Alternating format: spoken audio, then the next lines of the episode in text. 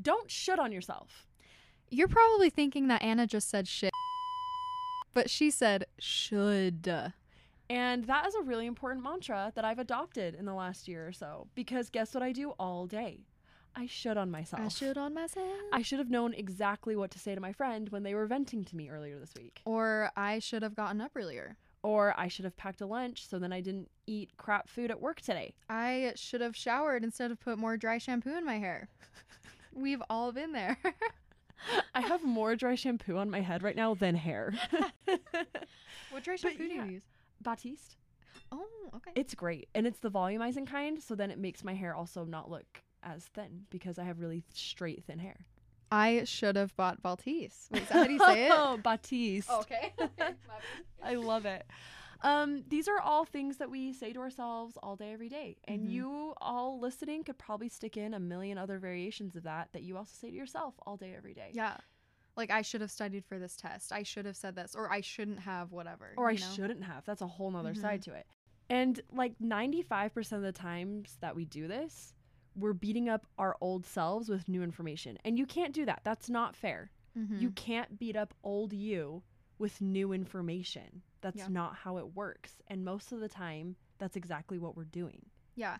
And I'm trying to think of a perfect example of that, you know? Like, I don't know, maybe the first time you touch a stove and it's hot, you know? Exactly. And it's like, oh, such a freaking. And no, like, granted, no two year old that does that is like, I am dumb. That was hot. They I just like should have cry. known. Yeah. But that like illustrates the point. Like, you make a mistake and you learn and then move on. But don't beat up yourself that made that mistake because you didn't know what you just learned. Yeah, like I think, you know, for example, we've all had conversations with people where we've Mhm. said something either in jest or or we've just said some offhand comment without realizing that it triggered the person we're talking to. You know, I've talked to someone before who I didn't realize they'd just broken up with someone and I made some joke about breakups and they burst into tears. Right? Like how was I supposed to know that person had just broken up with someone? I didn't. But my brain's immediately going to go, "Well, you should have known." Like you should have been more sensitive. When I couldn't have been more sensitive because I didn't know. it's pointless, you know, like you're wasting time on like what's going on right now when you're beating up your old self. And when you often- should on yourself, y'all. Yes, and often rumination and shitting on yourself go hand in hand. So before we give the definition of what we're talking about today, um, we want to do this little activity. So I'm going to read a bunch of symptoms of this type of perfectionism. And as I'm just listing off these things, I want you to think in your mind to what extent you relate to each of them. Maybe you don't at all. Maybe you totally do. You're like, yes, that's me. So just think, listen, and ponder. You hold yourself to unrealistic expectations and beat yourself up when you do not measure up. You give other people more slack than you give yourself. You lack self compassion, and instead of self compassion, you self loathe. You sacrifice your identity, your true self, to create bonds with other people. You experience an inability to celebrate successes because you're always looking for flaws of how you could improve next time or how you could have done that better. And you obsess over accomplishments. And another way to say that is you base your worth on accomplishments. It's tied to your your character. Yeah. hmm I relate to pretty much every single one of those. So I, I don't know. about you guys, but like you just read my autobiography, basically. Those list of symptoms introduce perfectly what we're talking about today, which is self oriented perfectionism. Bow, bow, bow. Meow, meow, meow. And every other type of perfectionism is essentially a baby of this. Mhm. It all stems from this, it all Mhm. comes from this. Self oriented perfectionists have high personal standards, expect to be perfect, and are very self critical if they fail to meet those high expectations. So basically, the two dimensions of perfectionism Wow. we talked about. Just want to like call back to that. Um, they adhere to strict standards while maintaining strong motivation to attain perfection and avoid failure. And lastly, they engage in excessive or extreme self evaluation. Essentially, self oriented perfectionism is rejecting anything less than perfect. So then, when you aren't perfect, when you mess up, you essentially reject or refuse to accept yourself which is where self-loathing comes in, Mm-hmm. right? Like we talked about in the symptom list. That's Yeah. when you really start to loathe and despise yourself. For sure. A really good way to visualize this, I think, happened or or came to our minds the other night actually. While Yeah, Alicia two and I ago. were going on a run. Um, we were running at night, which if you do that, please run with a partner so you Mhm. don't get in a And wear like situation. really bright stuff. Wear bright stuff. Maybe carry pepper spray. Maybe. Anyway, that was a little life tip that you didn't ask for, free of charge. Um, Alicia and I were running together, and I go running quite a bit. And when we started running, Alicia was like, "Just so you know, Anna, I haven't ran more than like two feet in like six months." That's like gospel truth, you guys. I'm telling you. And not that I'm an amazing runner, but I run like, I mean, I try to go every night ish, every other night, and I run like a couple miles. And so I've just like become more adjusted to running. And as we were running, um, we'd gotten around to like a mile or two ish. And Alicia was like, Can we take a break? Yeah. And it's interesting because I can't remember if you said this or if I just assumed this. I was like, Alicia is probably thinking that I'm like, ugh, she wants to take a break. Like, what a wimp. When in reality, I was like, oh, thank goodness. She wants to take a break. I was like, oh gosh. Because I also was like super tired and I was dying.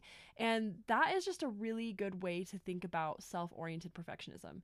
Because if you're a self oriented perfectionist, that's kind of how you approach life in general. You Mhm. just assume everyone around you has got their ish together. They're doing fine. They're not tired. They're not stressed. They're doing everything perfectly. And you're the one who's like struggling for air or has a side ache or is going to throw up or pass out. Yeah. And of course, this is all figurative and you can apply it to real life. And that can be really damaging because when you're in a relationship or a dynamic with someone who's a self oriented perfectionist, especially if both of you are, Mhm. um, whether it's, you know, it, it can be romantic, it can be a marriage, it can be a boyfriend, friendship? girlfriend, girlfriend, girlfriend, boyfriend, boyfriend. We're all inclusive here. A friendship, a family relationship, a work relationship, whatever it might be. If both of you are self perfectionists, self oriented perfectionists, and you're both like, I'm not going to be the one to ask for a break. Mhm. I'm not going to slow this other person down. You're both going to run yourselves to death. Yeah. Like if neither of you is being is willing to be that person to step up and ask for a break, it's going to end badly. And there's a lot of of course it's a whole other conversation about how much stigma there is around asking for help Asking and needing help and things like Mhm. that. And I think we've as a society and world have kind of hashed that to death. That doesn't mean it's gone away, unfortunately, but like we all know there's a stigma around it and how it shouldn't be seen as a weakness but as a, as a strength. But even then, we still struggle to be the one to ask. For Yeah, It. totally. When Mhm. like there's nothing wrong with asking for the break, you know? Yeah. And how many times I think we all can resonate with that. We've all been on tough hikes. We've all been For on tough runs. We've all been in like situations where we're dying. And you're trying not to pant. You're trying Oh, to yeah. just breathe. You're like, basically anytime I go upstairs at work, I'm like, keep it together. I just breathe the most shallowly I can. Yeah. Shallowly? Yeah. So yeah, that we can all resonate with that. And we the, the responsibility if you realize that you're a self-oriented perfectionist, and hopefully if you are one, you will realize that after this episode, Mhm. you then have the responsibility to be the one to break that pattern. To be the one to create the space that gives yourself and others permission to take a break. Be the one in your family to make that space. Be the one in your workplace to make that space. Be the one in your marriage, in your relationship to create that space that gives yourself permission to ask for and take a break and also gives the other people in that dynamic permission to ask for and take a break. Yeah, for sure. And even if you didn't relate to all of the symptoms that I read earlier, I think every single one of us has moments of self oriented perfectionism. Mm-hmm. You might not be like, you might not identify as a self oriented perfectionist per se, but everyone has those moments. I don't even care who you are. Like, everyone does. Everyone gets tired. Everyone's afraid to ask for help sometimes. mm-hmm. And it's because you assume no one else around you is struggling Mm-hmm. and you're just the one drowning. But when you are the one to say something, it creates that space, just like Anna was saying, for others to be like, yeah, me too. Like, I relate to that. And it like breaks this tension and creates a space for connection. Ism. Connectionism? What? yeah that that level of vulnerability level of vulnerability it takes to be the person to ask for that first is like the perfect storm Mhm. i hate that perfect storm perfect situation storm has like a negative connotation Um, it is like the perfect situation yeah, I, I know what you're trying to say, but I can't like put the word. it is the you know? Mm. maybe like it's the perfect opportunity to create connection. yeah, it breeds connectionism Yeah. really well. Yes. And I know being vulnerable is awkward. I know being the first one to say, like, hey, I need a break. Or, like, in class, if something's really hard to. That's another thing. Like, in class, asking questions, no one wants to ask questions because no one wants to be the first one to, like, look dumb, you know? Oh, but how many times But does how someone many ask times? a question? Yes. And you're like, I was thinking that. Yeah. Like, I wanted to ask that, but was too afraid. Yeah, and here's the thing is that it's probably going to be messy, Mm-hmm. not just the first few times, probably every time because vulnerability and mess are a package deal, right? And there's a lot that goes to that because I really like being vulnerable when it turns out really nice and shiny and pretty and perfect. right? You know, like when I'm vulnerable and it turns out great, I'm like, oh, I love vulnerability. Like, because I'm still so being, much fun. yeah, because I'm still being vulnerable, right? Even Yeah. If it turns out great, that doesn't mean I wasn't being vulnerable. But Mhm. then when it, I'm being vulnerable and it's like ugly and it's messy and it doesn't go well, Mhm. that's when I really shy away from it and I'm like, ugh. And maybe like give an example of that. Like when has it gone ugly for you? Just I think curious. often for me, so a lot of my perfectionism revolves around like conversations and Mhm. communication. One of my main should statements is like, oh, I should have known what to say, or I should have said that Mm. better, or I should have been able to articulate that in a more effective way, etc. Um, so when I'm having a crucial conversation with someone, like, oh, breakup conversations, so triggering for me because afterward I'm like, oh, I should have said this and I should have done that and I should have brought that up, blah blah blah blah blah. Um, so when I have like a breakup conversation or when I have a conversation with a friend where I'm addressing issues in our dynamic that need to to be hashed out, that's and it's ugly and like the person doesn't take it well or I don't say things the way I wanted to say them or it makes it worse. That's happened before where I'm like, I'm gonna do this conver- have this conversation to make our friendship better, and then it like creates more damage. I'm like, it's like good. yeah. So as you're taking these brave steps to create the vulnerability, then this goes back to perfectionism. You cannot have the expectation that it's going to go perfectly. Yeah. Because if and when it doesn't, then you're going to fall back in that cycle of the two dimensions we've talked about and you're going to beat yourself up and then Mhm. set more unrealistic expectations. So just just as you're engaging in this process and you're engaging in the steps it takes to be vulnerable and to be the person to admit that you're weak, admit that you have flaws, ask for a break, etc. Even when it goes ugly, congratulate yourself for that Yeah. because the real reward is in the fact that you did it, not how it turns out. Totally. And something just before we move on, like that I was just barely thinking about is being vulnerable and all of that hurts sometimes and it's uncomfortable Mhm. and it's awkward. And just sticking with this running slash exercising analogy.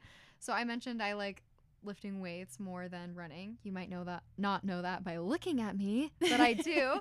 um but when you like when you're lifting weights or when you're exercising, it's like tearing muscles, right? Mhm. and then they like heal and get stronger and that's like why you're sore because your muscles are tearing you Mhm. know and that's like being vulnerable is like tearing your muscles a little bit it hurts Mhm. and it's awkward but there's no way to like get in shape or decrease maybe your body fat percentage or whatever the heck you're trying to do maybe just feel better about yourself it's not always a comfortable journey Mhm. you can't like get good results like connectionism or feeling good about yourself or having a hard conversation whatever that may be without experiencing that uncomfortable sometimes painful not always perfect vulnerable situation Yeah, exactly. Yeah. Can I confess something? yes ma'am This is my first public comment on this. what Um, i'm excited what is this when I know I'm about to have a crucial conversation with someone, I will literally record it on my phone shut up without telling them. oh I don't know if this is me. Yeah, oh my gosh I don't know if this is like. Hopefully, people listening to this don't think I'm a psycho, but it helps because I listen to that conversation. And then afterward, I listen to it and I'm like, oh, I was not very empathetic when that person was talking to me. That or so I could have said X, Y, and Z. So back to like tearing up the muscles. Like everyone knows how painful it is to watch yourself on camera or to listen to your like voice on Ugh, recording. yeah To listen to a crucial conversation where you didn't say things perfectly is like the most painful, but it tears Mm. down those muscles. So the next time I'm like, okay, next time I address this issue with a friend, I need to be a better listener or I need to give them more space to talk or et Wow. cetera, et cetera. That is kind of cool. For this one class I took, it was um oh, what was it called? Communication and conflict or something. Mm-hmm. We had to record a hard conversation Mm-hmm. Did you have to do this? That's what started it. Oh yeah. my gosh! Because when you're then, saying I've that, I recorded was all like of them. Yeah, going back to Brett Austin's class. Did you take it from Brett? Maria. Okay. Um. Anyway, so yeah, I went back to that. I was like, oh my gosh, because he had us do that for an assignment, like record a hard conversation, and then listen back to it, so you could become a better communicator. But I could see myself being like, oh, I should have done this. I should have Mhm. whatever. Anyway, that's so interesting. Yeah. Okay, so we're going to move on from that topic and go to another aspect of self oriented perfectionism, which is assuming that everyone else deserves way more slack than you do. Story of my life. Yeah. So, a good situation of this is kind of just recently, like at work. Um, someone I work with is having a really hard, like, family situation right now. And so, if she, like, comes into work, she's like, Oh, I'm just having such a bad day. I just feel like this. Like, I'm so behind. Um, like, I don't know if I have the energy to do today or whatever. Like, I just need to go home. Mm-hmm. I'm like, Do it. Give yourself a break. Like, oh my gosh, you're going through so much Mm-hmm. like go take the break you need it what can i do for you blah blah blah but then when i'm struggling or if i'm going through something it's like i don't deserve that break are you kidding me like i have to still take on every task plus like and then some you know and i don't deserve that moment to like step back but if someone else is struggling then like of course they deserve a break they're Mhm. amazing but if it's me it's like no why do you think you deserve a break you know Because self-oriented perfectionism tells you, right? It, it's all about you have to be perfect. Yourself, your literal self, has to be perfect. Mhm. And so it doesn't. Self-oriented perfectionism does not care what your situation is. It does not care if you've had a death in the family, if you've slept two hours that week, if you just went through a breakup, whatever it is. It does not care. It is like, no, you still need to do these things perfectly, and you need to do everything. You need to fill every role Mhm. and do it all exactly how you should. Yeah, and you still need to get up every day. You still need to exercise. You still need to do this and this and this. Like you have to do everything. And that's why it's so dangerous and damaging. Yeah, for because sure. then like you just said when other people are going through stuff and often other people are going through like less stuff than you are and you're still like oh they deserve a self-care day. Mm-hmm. But your brain's like but not you. But not not us. We don't get that. Yeah. other people get that. Totally. Another thing to give this more of like a concrete way of thinking, I guess, is something called fundamental attribution error. So what it is is for example, I say like someone is running late to class and I'm presenting and they walk in the back of the class and they like sit down and they're like on their phone. I could start to assume how rude they are so lazy. They probably just slept in. They like are just texting because they don't want to pay attention to me, blah, blah, blah. But then when you are late, so reverse the role. If that person's presenting and I'm running late to class, it's because I couldn't find parking or it's because something went wrong. Like, it's not my fault. It's not like, it's not because of my character, who I am. It's because of my circumstances. Mhm. That's fundamental attribution error. But self oriented perfectionism is that, but reversed. So if I'm late to class, it's because I'm lazy. I woke up late. It's my fault. you should have been able to Yeah, figure it out you should on You yourself. should have been on time uh-huh Yes. And then if someone else that's late is like, "Oh man, like what if they what if they like got a flat tire on the way to school?" Or what if they what had to whatever. drop kids off at the daycare and that's why they're texting people is making sure their kids got there okay or you know Yeah, so it's like assuming the best for someone else and then not giving yourself that break like we just mentioned or like assuming the worst with you. Mhm. It's really like just increasing that chasm between other Mhm. people's virtues and our vices. Right. And then fundamental attribution error, I think it's important to remember like it's with other people you base their mistakes or whatever they do based on circumstance or no, I'm sorry, based on their character mm-hmm. and then you base stuff on you off of like circumstances. So think of that but opposite. Yeah, so sense. so yeah, so you're now taking other people's actions and tying it to their circumstance Yeah. and your actions tying it to your worth. Yes. no your worth. matter the circumstance. Once again, self-oriented perfectionism does not care about the circumstance. No. It demands you. perfectionism or perfection no All matter what. time. And a lot of you, or I'm, I'm guessing a good chunk of you, are probably um, individuals with high levels of empathy. Mhm. Just the fact that you're drawn to a topic like this probably means that you That have you high levels of empathy. And individuals like that are more prone to think this way, right? Because we have really high levels of empathy. We're more prone to give other people slack and to try to put ourselves in their situation and to try to feel what Mhm. they're feeling. and then in turn we're more vicious on ourselves. Yeah. And so if you resonate with that, then maybe like try to see if this self-oriented perfectionist identity is something that you also resonate with because it often goes hand in hand with being what we call a hyper empath. Someone Welcome with to the team. high levels of empathy. Yes, You're in good company. you really are. So another activity we want to do is um, something I, I also learned in school. It was a day that we were talking about. uh, I can't even remember. I think it was self compassion or something like that. Um, the activity was to write down mean things you say to yourself. So just do this activity in your head. Write down something mean you say about yourself. For me, I don't know. What could I write? I'm like not qualified to. I don't even know maybe I'm not even qualified to do this podcast. Sometimes I think that. Like I've only had that thought 95 hundred million times. like I'm not qualified to do this. Like here who wants to hear this? Ugh, I'm not pretty I'm enough. not I'm not, enough. smart enough. I'm I couldn't run as fast as Anna. I'm not Mhm. whatever. Um so right think of those sayings and then try to turn to someone else that you care about and say that to them. Like and say it with the pronoun being you. So You. so where you would say where I would say like, "Oh, I'm not pretty." You would turn to this person and like I can't even She say this right now. say it to I'm like me. trying to look at Alicia like we're doing this for you people. Say it, Anna. I'm doing this for you. I am looking at Alicia. Don't tear up. Alicia, you're not pretty. oh gosh. like you can't do it. I can't even verbalize it to her. And how many times a day do I say that to myself? Yeah, or like someone else who's doing a podcast. How dare I be like, who do you think you are? Running round, stealing hearts. What are the Oh, lyrics? nice. Sorry. Uh, jar of hearts. yeah. Who do you Think think you are? Running around. That's hilarious.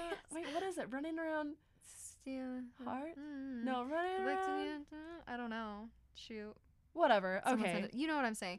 But who would have the balls to do The that? audacity. The, that's the word I was looking for. Like the audacity to do that. You know, What? try and do this, you guys. I freaking dare It's- you. It is rough. And like It's when hard. when I've done this before, we did like 10 things that we say Mhm. about ourselves and you had to say all of them to another person. And it was You are. heart-wrenching. I watched a bunch of strangers try and do it with each other when I first saw this activity in a class. And I just kind of observed people doing it. Most of the time, they couldn't even look each other in the eye. And then they like started to blush or they were like getting embarrassed. And I think they were realizing, I say this to myself In the mirror sometimes. In the mirror I look my own self in the eyes. and believe it. That's yeah. the dangerous part. Like, Yeah. you actually believe that.